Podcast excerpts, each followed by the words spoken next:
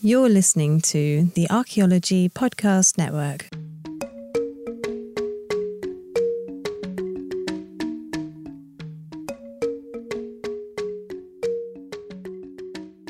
Welcome to episode 80 of a Life in Ruins podcast, where we investigate the careers of those living life in ruins. I'm your host, Carlton Gover, and I am joined by my co host, Connor Janin.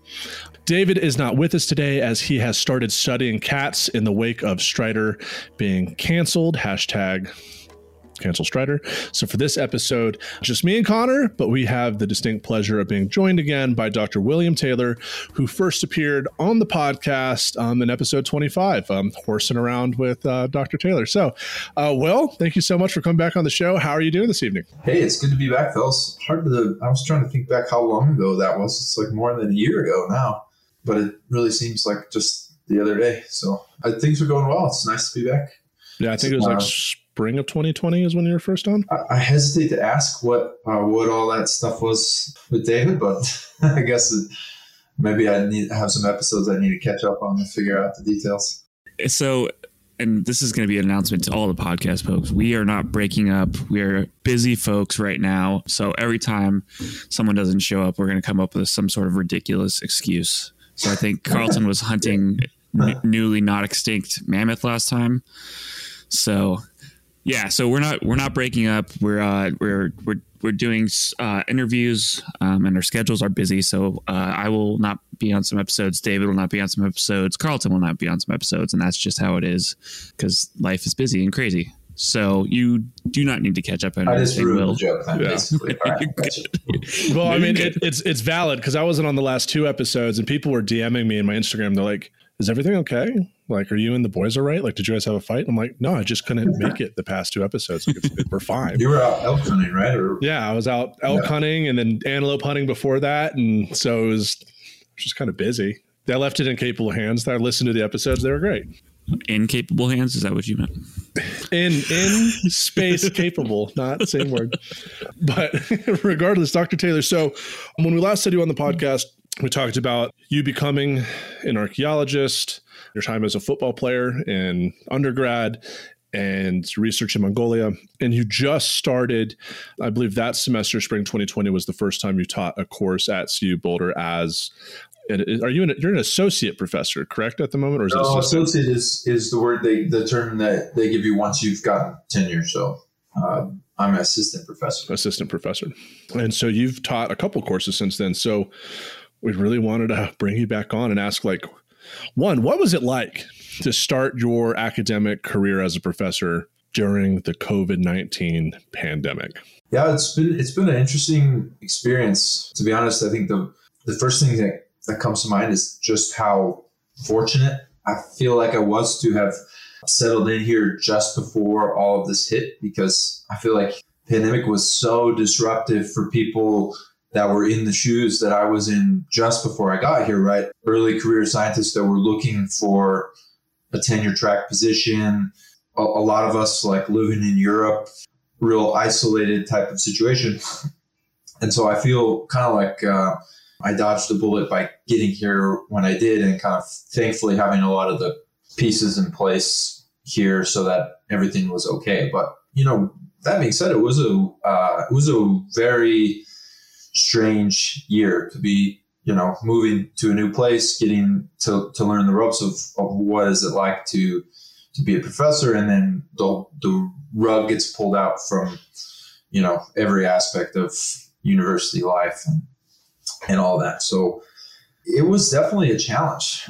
Carlton you know you you were present for some of this but you know basically as a new professor every time you teach a class you're often you're basically also creating class for the first time. And so one of the the big challenges is how do I create consistent expectations while still adapting to what you know students need. You're kind of learning as you go, and then to design like a graduate seminar course that has like a clear trajectory to it, and then two thirds of the way through just yoink all of that out. I think it was uh, it was a wild ride, um, and definitely you know, not without its ups and downs. But I felt like sort of every month things kind of became a little bit clearer as to how we're going to navigate this. And I'd say I'm pretty lucky here that I have a lot of really supportive senior colleagues that really care a lot as to how you know the the newer faculty are are navigating this stuff. So and and the students are in general real like invested, interested, and sort of adaptive. So yeah, we survived it, but it wasn't it wasn't a pleasant year. For sure. So were you doing a, a mix of in person and online, or in Boulder here we had a certain amount of stuff that was fully mandated online, right? Spring 2020, when everything happened, everything was just online for the rest of the semester.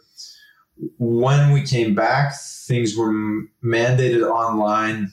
When I, you know, when I started teaching the the Zooarch class, it was mandated online for the first four weeks, and then we were given the option to go back fully in person. So my second course, we did kind of the reverse of the pandemic onset semester where we did like three four weeks of online only and then in person the rest of the time. It was a it was a pretty uh, interesting sight to see because you know we had a class of 15 20 students but the university had these really intense spatial restrictions so the only way we could m- meet them we basically cleared out the giant paleontology hall with you know dinosaurs hanging from the ceiling and triceratops in the corner and you know this enormous space and put everyone in the far distant corner of it and like i'm up here with like a face shield and and stuff and sort of shouting out to the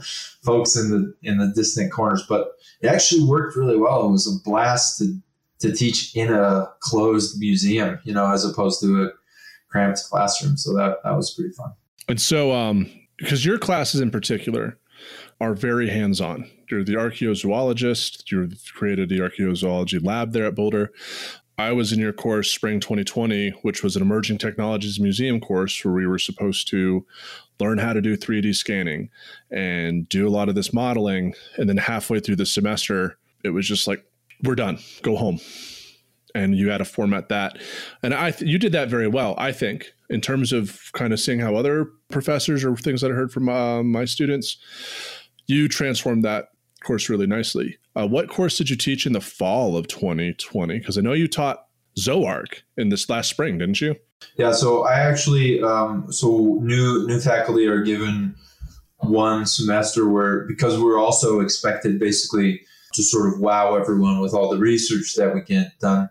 We're given like one kind of a get out of jail free card to kind of take a semester that's a research focused semester.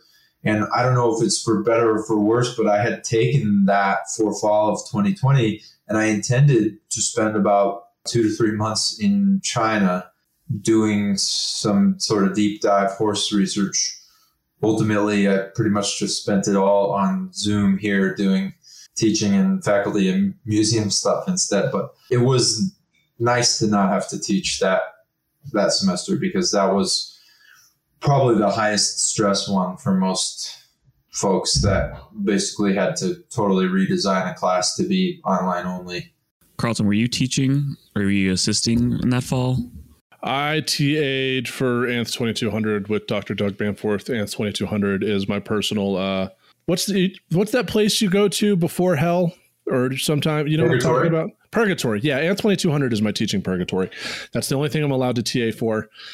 Are you going to TA for it in the spring? Oh, I bet I am. Wow, I can only imagine. Uh, i will be teaching it. yeah, that'd be fantastic. that'd be it'd be a lot of fun.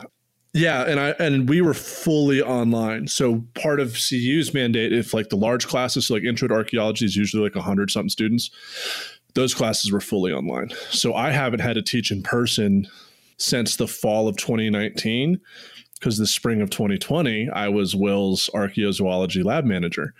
So I haven't been in a classroom in front of a PowerPoint in 2 years. That's it's gonna if you if you choose the professor route, it's probably gonna be something you're gonna have to reckon with at some point. Can't keep doing online forever, exactly part of you coming in to, to see Boulder, right?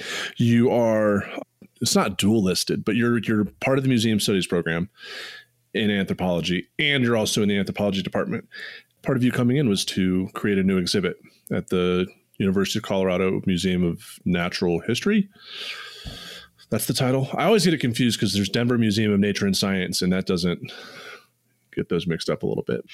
How did COVID change the planning and project of your exhibit in, within the museum? Yeah, this was also an interesting aspect of of uh, my first year at CU. When I arrived, we we kind of have like a, a, rotating small exhibit that's just kind of a focus of like what's new, what are people researching, and always loved museums and and just so excited to finally have a sort of a sandbox to work here with some actual exhibit development stuff, I kind of got carried away with it, right? In terms of taking what was a tiny little thing and making it like a, a much bigger exhibit focused on telling the story people and horses in North America.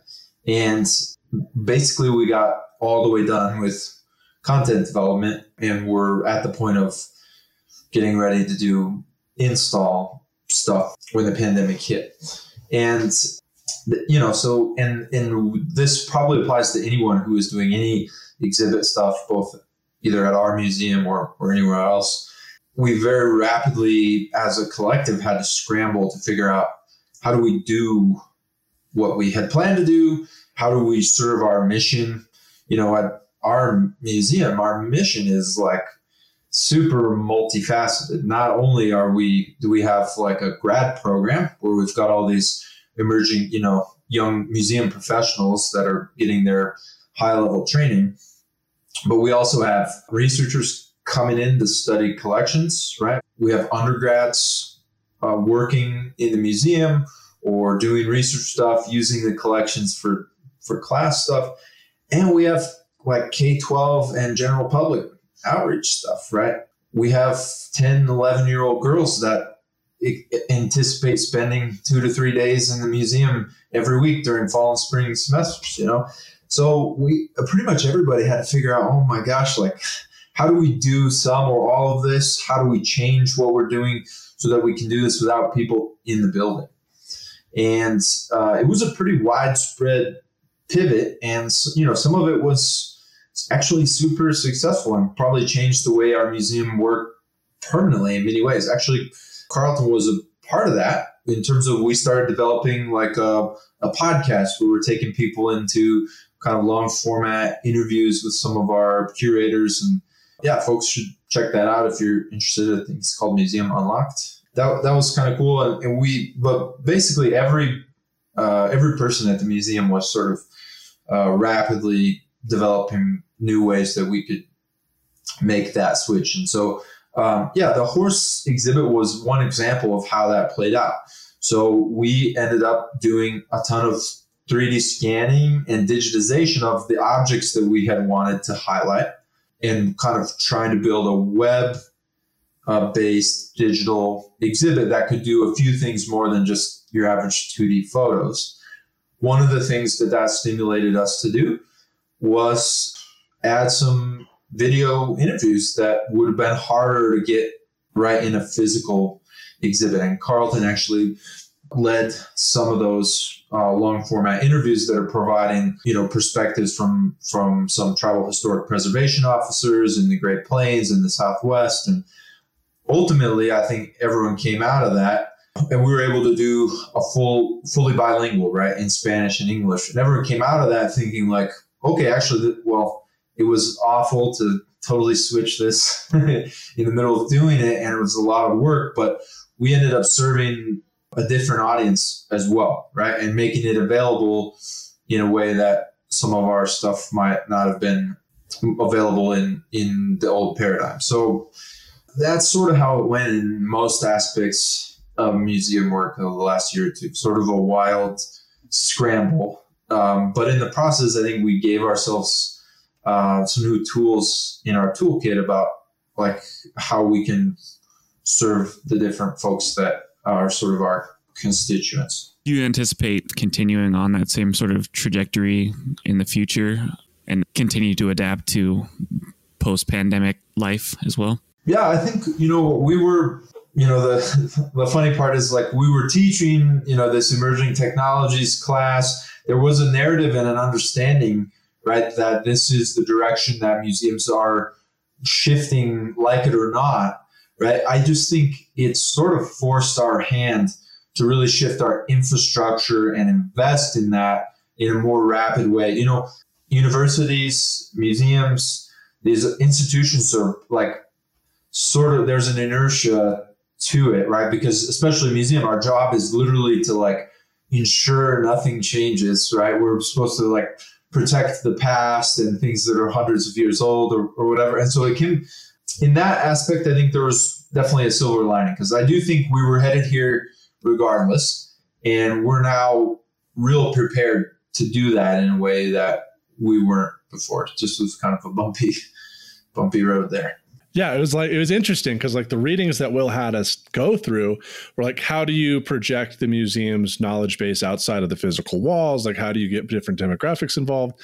And then so I remember being in a couple meetings where there where the museum was like, well, how do we get stuff out? And I was like, well, I read this article that Dr. Taylor assigned, and this is how they did it out in like Czechoslovakia or something like that. So like all the students were already like in the mindset of like, oh, well, we have all these case studies and examples to pull from to do a lot of this stuff. So it's kind of yeah, the, I, I never realized that. I don't know if it's irony, but uh, yeah, I didn't realize kind of how that was how that played out until you just. Yeah, it got a lot more serious than it might have seemed in January. It, got, it, went from theoretical to like practical within. yeah. yeah, your fi- your five to ten year plan is now like a two month plan to, yeah, to get all exactly. that stuff together. On that note, I think we are going to end this first segment. Chris Webster is going to talk to you about some awesome things. So we'll catch you on the next segment. Welcome back to episode 80 of a Life in Ruins podcast. 80 was my number back in football. Fun fact. Not relevant to the slightest, but whatever. I uh, kept thinking about that. I think this is going to be named Carlson's football number. Carlton's football with, number. with, with with Williams with Taylor. uh, last time that we had you on, Doctor Taylor, we we briefly talked about the um, Lehi horse, the project that you're doing with that archaeological specimen. Could you recap what the Lehi horse project is and why that was significant in in your research? Yeah, so uh, I think we talked a little bit last time, right? That like one of the main focuses of our ongoing work, right, is trying to use archaeozoology to see what we can learn about the story of the horse here in in North America. And you know, one of the first things that folks said, and it became a kind of refrain as we got started, is I'm not sure that the archaeology is there for you to do much with it, right? Like it's, I'm just not aware of, you know, folks that really knew their stuff. Uh, oftentimes you would still get comments like, I, I just don't think there are that many horses out there, right?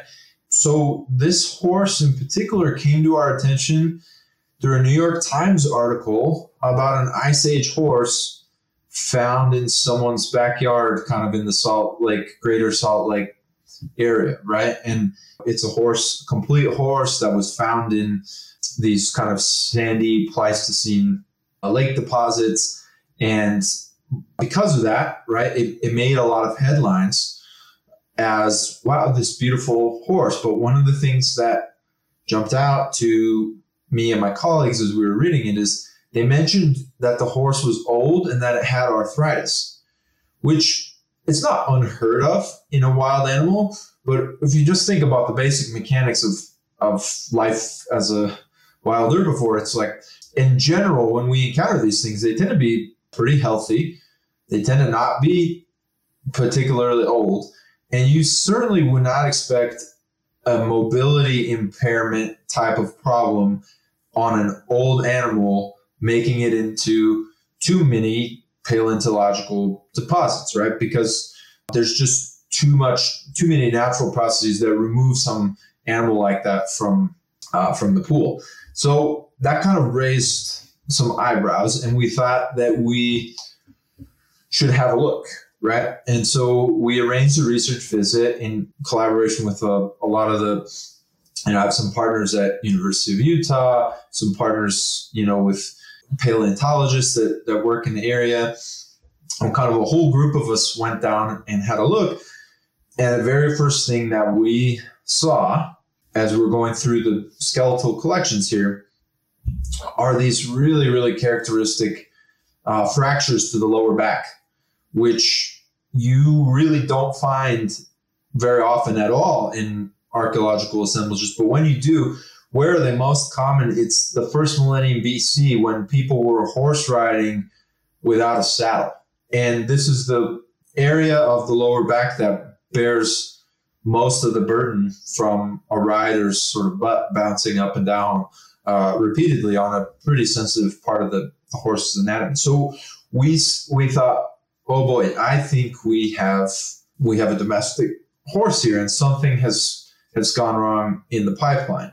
Well, of course, you know many folks step forward with, aha, like the the great Mormon horse, right? There was a, a tendency for folks to really want to put this in that bin, and we really had to. I mean, I was of course like, no, I, I really I don't think so. But we had to prove it, right? And so we started going into the context a little deeper. And one of the things we noticed as we went back through like the original, you know, videos of the horses discovering stuff is will look like actually there's a pit carved into this Pleistocene deposit that folks actually even sort of identified and talked about when it was coming out and, and ultimately decided, okay, we don't think this is a, a pit. Everyone knows that stratigraphy can be more of an art than a science sometimes. And but as we were going through the collection, I also pulled out a bag that came from the from the back dirt, basically that has a you know flaked piece of chert in there, right? And so we started to, to think, okay, there's really a emerging strong argument here that we're looking at at a misclassified specimen of indigenous cultural heritage from the kind of Salt Lake region. And ultimately, we decided that because we had this complete specimen and because there was so much sort of back and forth over demonstrating what this horse actually was, we hit it with as many different methods as we could. DNA to establish that this was, you know, Equus caballus, a domestic horse. That DNA also told us that, that it was a female horse. So there are other ways you can find this out osteologically, but those parts of the skeleton were were not really present or well preserved for us. And so for us, that tells us something important that this is an old female animal. It's the kind of animal that you might keep even if they had a severe arthritis or mobility impairment for one reason, and that would be if you're breeding them, right? we did some some stable isotopes and strontium isotopes help us identify that this horse sort of lived its life locally. And then we we pulled out all the different clues that we could from the skeleton in terms of what we could learn about how the animal was kept, whether it was ridden, and ultimately we kind of got this. Ultimately, it's just one horse, but what we tried to do with this horse is point out the potential of this approach for the rest of the archaeological record as well. And one of the first things, right, that jumps out is that how much of that uh, sort of record of indigenous heritage of horses has gone in the wrong bin, whether it be because we have such a rich record of fossil horses, or whether it be in other cases, right? I know that many times archaeologists might encounter one or two horse bones, sometimes even a whole horse, but they come in with an assumption that this is a dumped, uh, that they come in thinking of the horse as a Western Euro American kind of animal. And oftentimes I've seen cases where folks might have encountered an entire horse and simply dismissed its relevance to the archaeological site as something intrusive or something associated with 20th century ranchers or or something like this. Not all the time, but these are processes I think that have really shaped this problem. And I think that this paper kind of engaged with that a little bit to show us hey, I think there actually might be a lot more archaeological basis for this kind of thing. And if we do archaeology, maybe we can tease out some of the biased assumptions or some of the misclassification that might have stripped away those associations.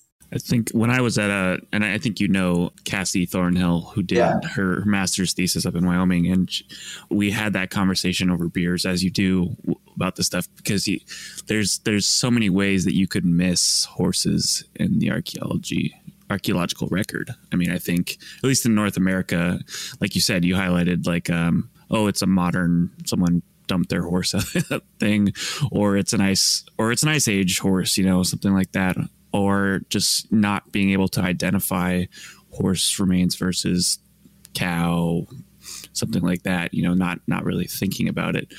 It's cool to hear about this doing all these tests and, and studying it because that's it's super interesting and it you can really like you said you can really get these really personal almost personal kind of things about this horse and yeah no i just it's, it's super cool so Yeah, I think that's that's one of the important pieces here. Is even if you don't have, I mean, right? As when we're in grad school, everybody's uh, harping on sample size all the time, and and you know, archaeologists are notorious for wanting to do a bunch of statistics when they probably shouldn't.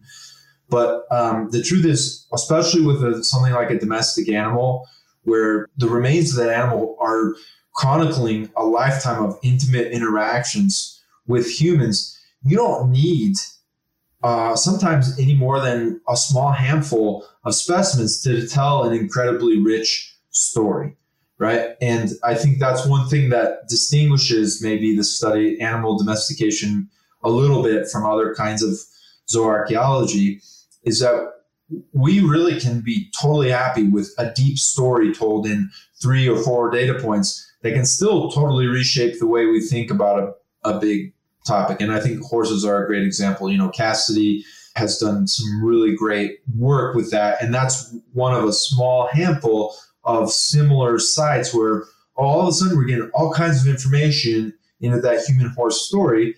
And there may not be 15 such sites in the state of Wyoming, but that one, right, at Black's Fork, that's still telling a big piece of story that might not be showing up elsewhere. So, yeah, so that's kind of our perspective. We're sort of taking a wide lens, and then every time we have a chance to do a deep dive, right, trying to take that chance. And, and moving off of that, I mean, there's kind of a tell using a small sample size to tell a huge story. There is that horse skeleton out of Kansas that you've been looking at, and I don't know, you haven't published on that, right? Not yet. There's there'll be some at the Plains Conference. I can talk about this. We have a publication that should be sent to the, you know, to the research gods here sometime in the next month or two. And so I can definitely talk about it because it's something that you've also been pretty significantly involved in, right? And I think it's nice as a sort of a, a reflection of the Lehi story, right? Because the broad strokes of it are extremely similar in the sense that this is a just a, a head, right? It's a cranium and a mandible of a horse that was found on the banks of a river right in the middle of Lawrence, Kansas in 1910, 1911.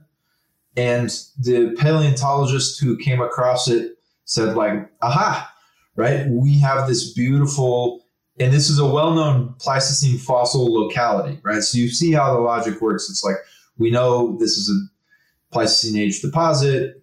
Next door, we found a, you know, bison femur or something. So, and it literally became a type specimen for a new species of horse that was named after the city of Lawrence, Kansas, Equus laurentius. And it stayed that way for exactly 100 years until a team of uh, really, really expert paleontologists came along and were kind of like, we came in and looked at the type specimen for Equus laurentius and we're pretty sure this is a domestic horse. And they even went so far as to radiocarbon date it. And they were, you know, came away being like, sorry guys, but no Equus laurentius anymore, or at least not from this specimen. Um, but we had a different set of questions from from that, which is okay. This is an immaculately preserved horse here. Uh, what's the story behind it? Because the radiocarbon dates associated with it in this 2010 paper are really, I mean, they're really early. They're essentially mid, early to mid 17th century dates. Again, it's one of these situations where we we poked in our heads in to see what else could be learned from the skeleton, right? And I think it's another example where there was just, uh, I'm sure that we didn't capture all the things that could be learned. But just as an example from the osteology, I think we can actually reconstruct the kind of bit that it was controlled with. And uh, there are a number of reasons which I won't get into too much here. But if you're at the Plains Conference, swing by and I can show you on a poster. Um, but a very unique kind of bit was in use. You know, uh, metal bridle equipment was in use in the 17th century, and it worked in a pretty specific way that has osteological implications. But once again, right, the question becomes have we found the remains of Coronado's expedition into Kansas? Right. And all every time, you know, the very first thing out of certain demographics mouths will be like, oh my God, this was Spanish horse. So we did other things to try to understand that relationship further. And the most important and interesting piece, right, is that through the sequential sampling of stable isotopes, I think we can show pretty clearly that this horse was fed corn in the winters, right? And again, once again, we seem to have this local signature. So in terms of the mobility and that the other isotopes there. And so, yeah, I think we now have a, a specimen that started off in the wrong bin and came back to tell us, hey, the there is a really, really rich amount of detail about essentially all these innovations in indigenous horse pastoralism, right? The integration of, well, we know we can tell that horse riding was happening, right? Integration into an existing framework with, uh, in terms of maize, right, as a uh, local domestic crop being used, you know, to fodder. And the timing here might suggest that, you know, these religious missionaries at 1700 who are going around noting things in their journal about when people did or didn't have horses may not have appropriately captured the antiquity of that relationship, right? Which may not be surprising to a lot of folks, but in in general, that's actually the basis for most of our chronology about when we think about people having horses in in the Western U.S. in particular. It's kind of a proxy map of when did the first white person with a notebook show up, right? So, and so Lawrence is in easternish Kansas, right? Like it's where University of Kansas is. It's yeah, like, I don't know where Kansans like to draw the line there, but it's like somewhere central eastern. Yeah. But the the isotope analysis wasn't like last time I checked wasn't from that part of Kansas though, right? It was from a different geographic area. No, the, so I mean, you might not have seen all of our isotope analysis. Maybe, uh, maybe, maybe not. I just remember I that. Email you. yeah, so that's I mean that's relatively that's sort of the final piece of this puzzle, and yeah. and I think. Uh, it's one thing that's hard always when you're doing isotope analysis is to get the right reference databases and mm-hmm. stuff. Mm-hmm. Yeah, but I think I think we've zeroed in on on the okay. right ones. Because I remember, I think last time we talked, there was talk of it possibly coming from like central Nebraska, northern Kansas.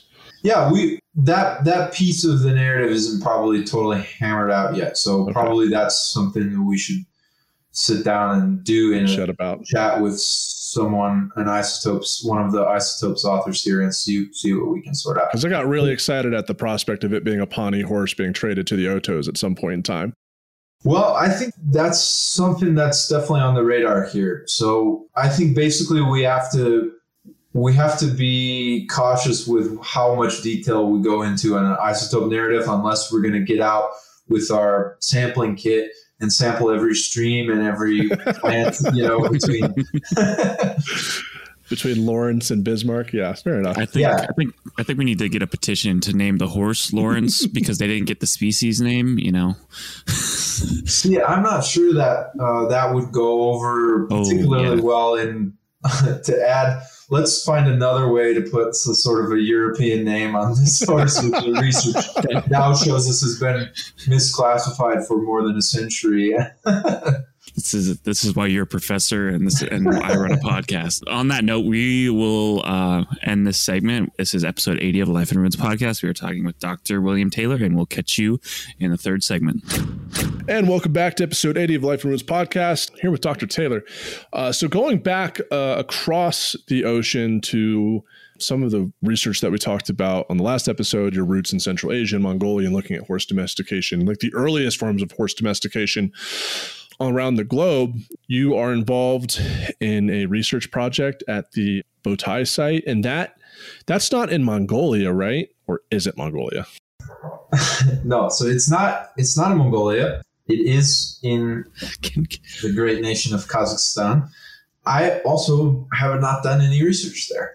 What's happened here is that the longer that I've worked in Asia, with most of my work being primarily Mongolia and China, the deeper that I've become engaged with the big picture of horse domestication, right? And ultimately, the study of horses and horse domestication has come a long way in 50 years. It is one of the most purely archaeozoological problems in archaeology, right? And the reason for that is that almost no artifact types really trace those incipient earliest stages of of human horse relations other than horse bones themselves right? So from day one the hypothesis about how do we understand uh, how do we study horse domestication has really been centered around how do we trace human activity in the equine skeleton right? So this is a question where there's been back and forth for decades. And basically, as the methods have emerged, the answer has changed sometimes every few years. So when people first started thinking about how we can identify human activity on horses, it was purely focused on on the teeth and on one tooth in particular, right? The second premolar of the horse, something called bit wear. Scholars identified first in the 70s and then through the 80s and 90s that hey, in certain conditions, looks like this tooth, which is the first of the big cheek teeth of the horses that might interact with anything in its mouth. This tooth actually occasionally seems to have a very unique kind of damage to it, right, which has to be caused by human activity. So if we find this in the archaeological record, boom, we've got horse domestication. The problem, right, is that context is still needed, right? And so what first happened was we found, I say we, I was like still in diapers at this point, found a tooth in the steppes of the Ukraine which had bit wear and which, based on stratigraphy, seemed to be like from like three or four thousand BC. And it was like, whoa, the first horse riding is six thousand years ago in the steppes of Ukraine and it stayed that way for probably a decade. A site called Deryevka as like the the sort of the poster child for yep, this is where it started, and it literally was based on a tooth, one tooth, right? Well, eventually there was enough of a kind of a back and forth on this that somebody said, well, we should radiocarbon date that. And oops, this tooth is from about 800 BC, and it was like accidentally like maybe there was a pit buried in this site, right? So okay, and then all of a sudden the debate becomes untethered again, and people start saying, well, this part of Asia is the earliest, and this part of Asia is the earliest, and it's sort of untethered the question again.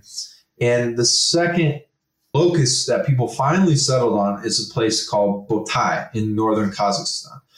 And in the interim, people had started to develop some newer techniques for tracing damage to horse dentition that might be linked to people. And the new approach seems to be slightly more reliable than the problems of the first approach, right? And looks like these Botai teeth have this kind of damage. Not a lot of the Botai teeth, but some of them seem to have a, a pretty characteristic damage pattern, which, based on what we knew in 2008, 9, was like leading techniques for linking human behavior to the, the horse skeleton.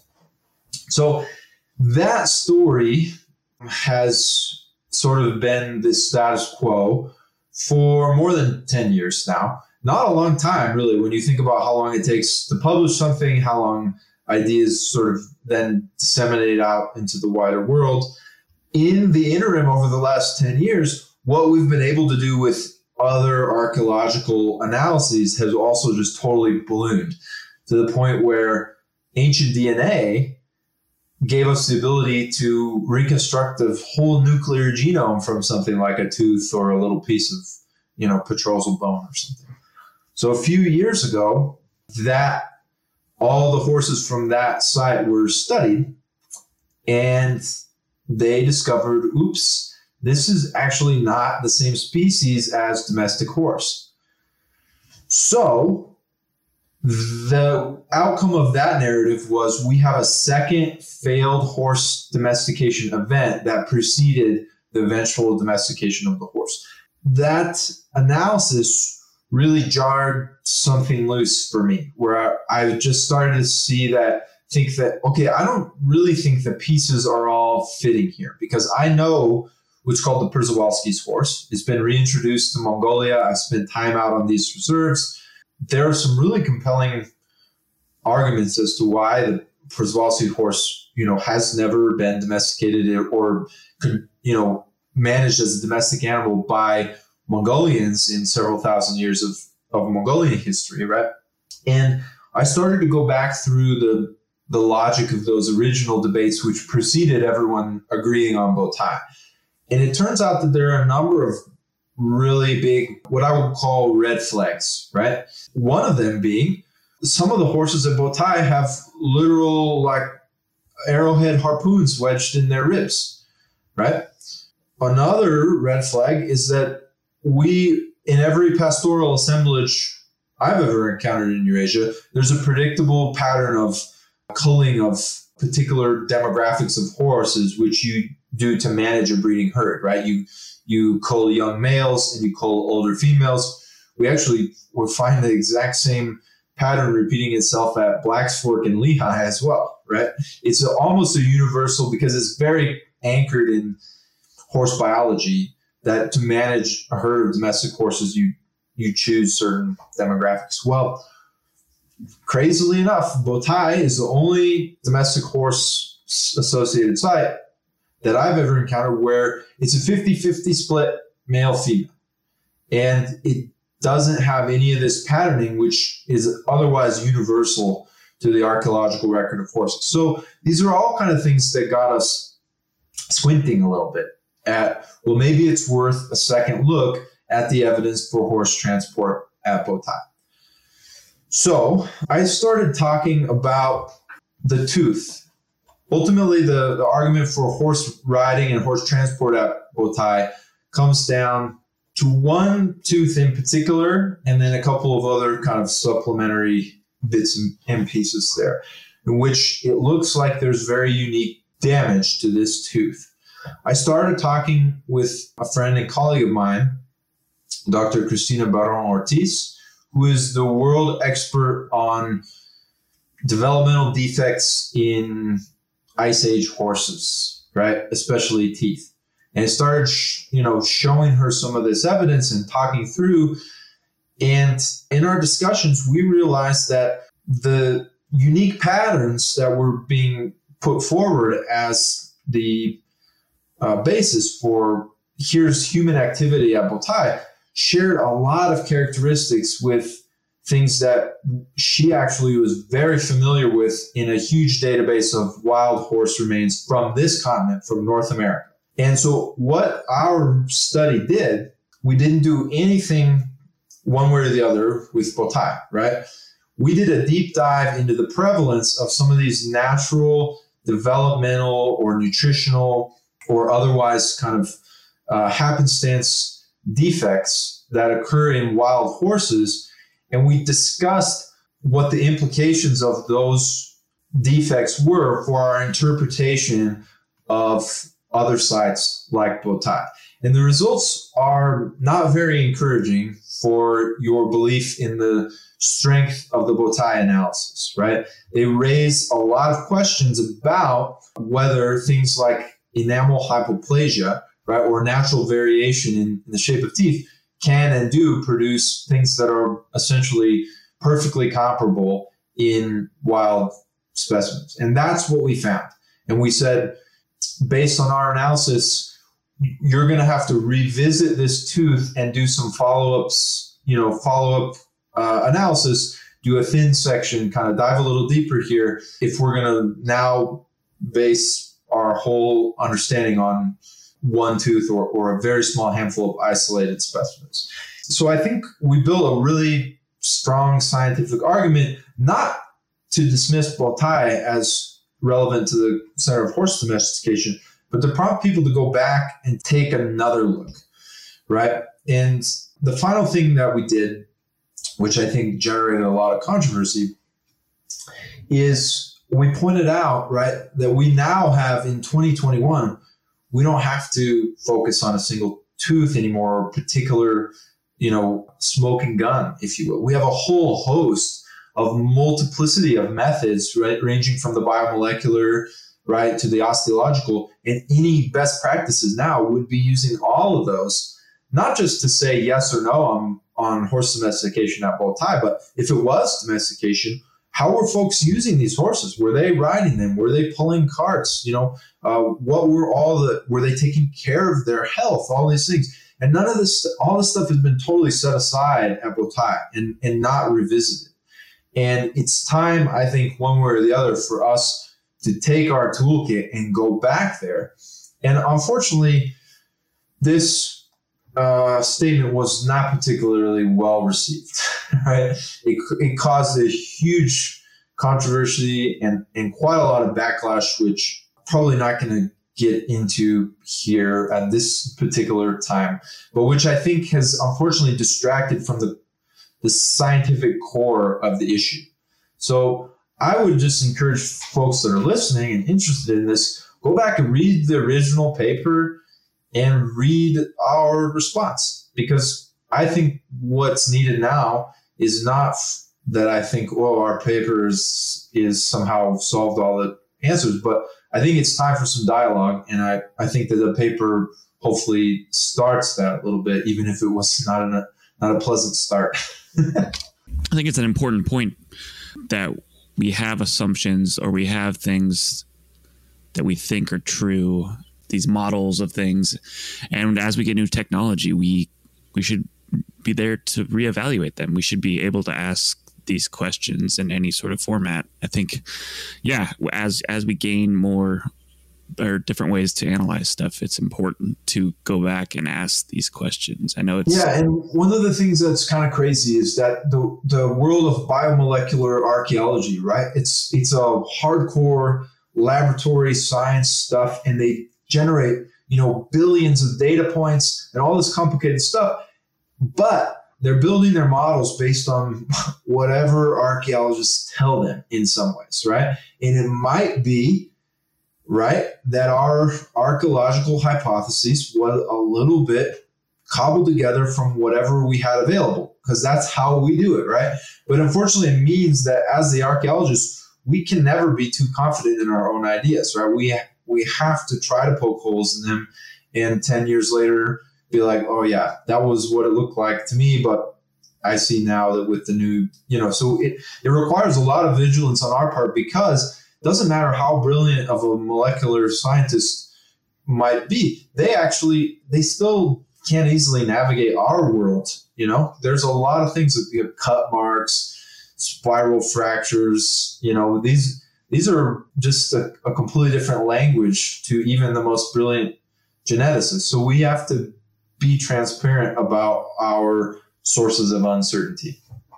Excellent. I think that's a, a good place to to wrap up, so you had a call to action, Dr. Taylor, to um, read the paper. So I mean, here's a good chance. You know, before we end the show, what are a couple sources, one to three books, articles, videos that you would recommend for anyone interested in um, animal or, or, horse domestication, or, or even your recent publications, if they're curious about your research?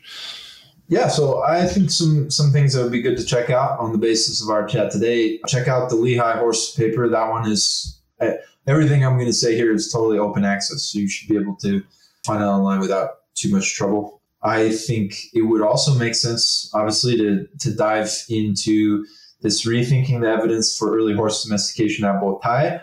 Um, and in that paper, you can also find a link to the original earliest horse harnessing and milking paper from 2009 that, that is kind of a in response to. I'm going to give two more things, even though that's one more than you asked for.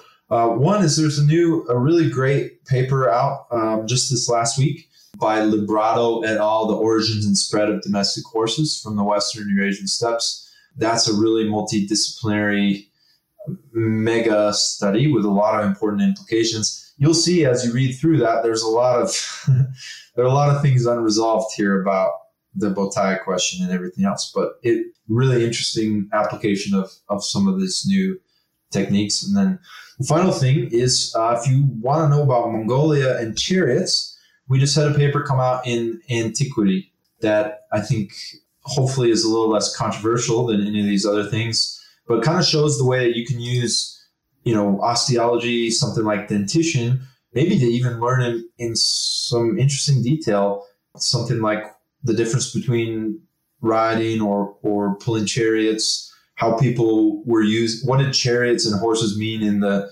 you know, the life of, of Mongolia in the Bronze Age. I think that's um, also one probably useful to check out.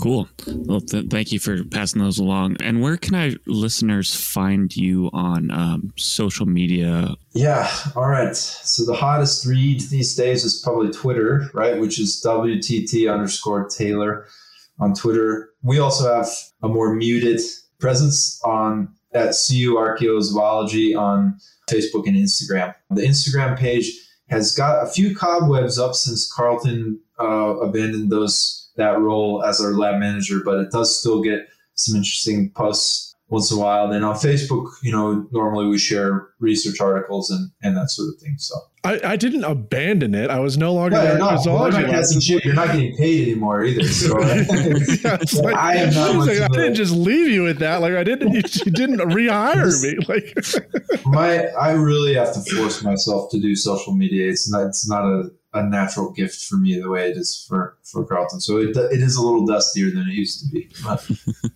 I can come back on a contract basis. Well, excellent. we just interviewed uh, Dr. William Taylor. You can find him on uh, Twitter at WTT underscore Taylor, as well as the CU Archaeozoology Lab on Instagram and Facebook. And you have that Facebook page, Horses and Domestication Society. Uh, that's another. That one's actually a little, even a little bit more active. Horses and Human Societies on Facebook. Yeah, you're welcome for the reminder. Excellent. Yeah, and please be sure to rate the podcast and provide us with feedback on whatever platform you are on. We love to hear from you. Email us at a life in ruins podcast at gmail.com yell at us on any sort of social media stuff. Make sure and put Carlton's name in there so he understands it's for him. Yeah, um, don't don't send message to Ethnocynology. like we love David and the work, but don't talk don't talk to Ethnocynology about the Life Ruins podcast. We have handles you can talk to us.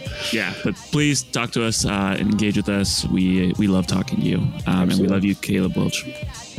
and with that, we are out.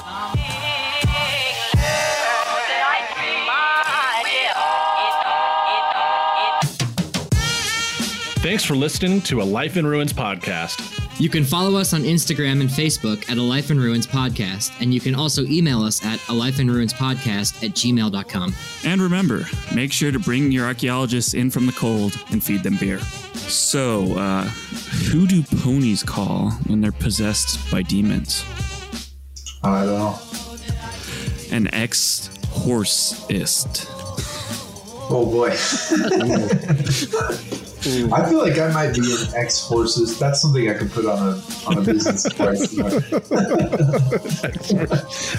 Excellent. And with that, we are out.